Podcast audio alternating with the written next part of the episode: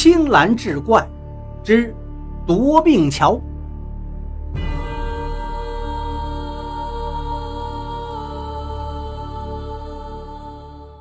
话说嘉庆元年，明永县的交通要道西浮桥被洪水冲毁了。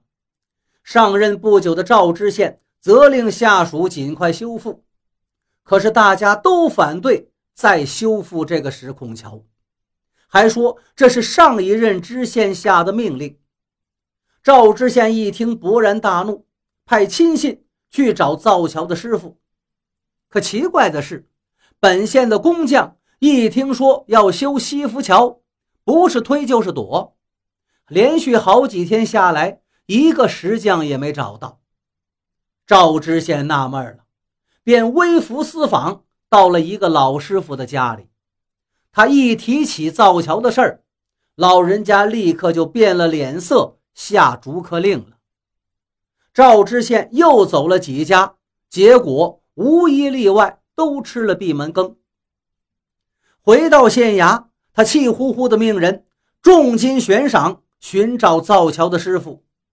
花红贴出去不久，有个叫邹兴丁的外地人前来应招了。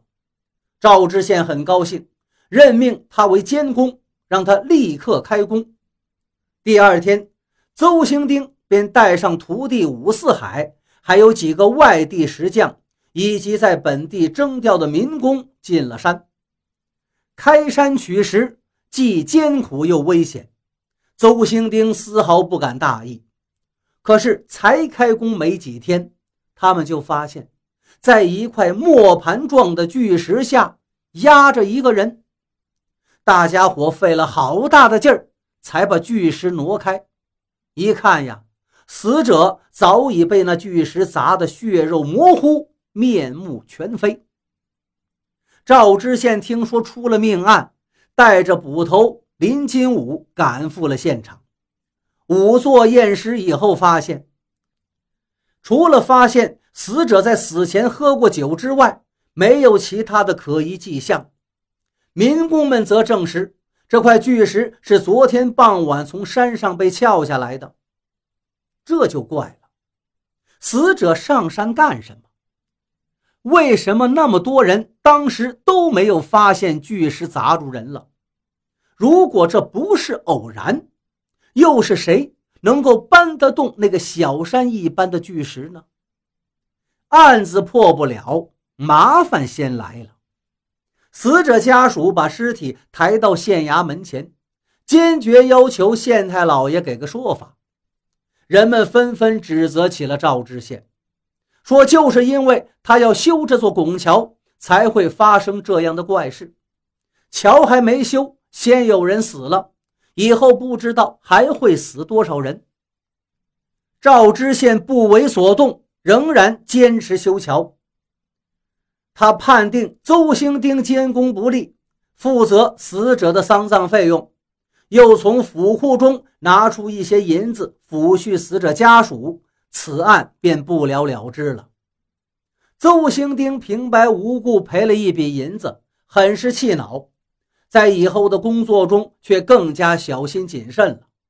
围堰、打桩、下犄角、砌桥墩，每一个细节都亲自过问，劳心劳力，其中的辛苦自不必说。担惊受怕好几个月，眼看拱桥即将竣工。这一天，邹兴丁正在桥头欣赏自己的杰作，武四海急匆匆地跑来，愁眉紧锁。邹兴丁一看，心里一惊啊，忙问出什么事儿了。武四海忧心忡忡地说道：“我刚才听一个民工说，当地流传，凡是砌拱桥的师傅都会遇到大难呀。”邹兴丁不信。武四海着急了：“师傅呀，是真的。您想想，如果没有蹊跷，为什么本地的师傅都不肯修桥啊？”邹兴丁一想也是啊，赶紧让武四海去探个究竟。原来大凡修拱桥都是得先砌好桥墩，然后由两边向中间砌桥身。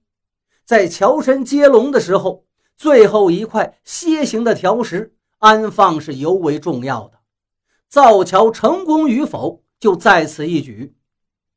当地人把这块楔形石叫做肩石，意思是就像人的肩膀一样要承担重量。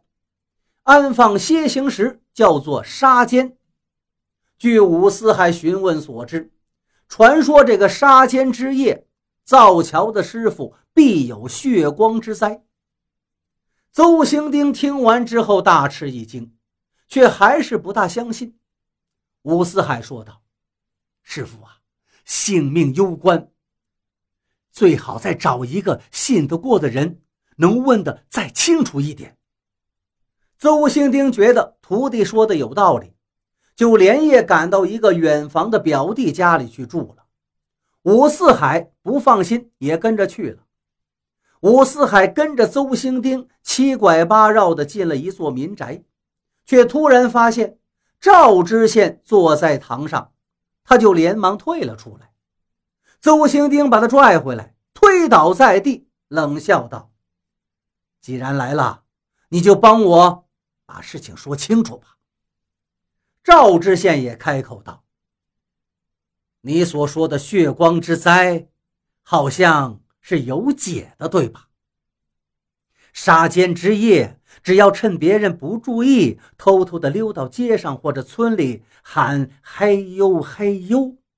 如果有人答话，那么造桥师傅的灾祸就会传到他人身上去了。”伍四海低头不语。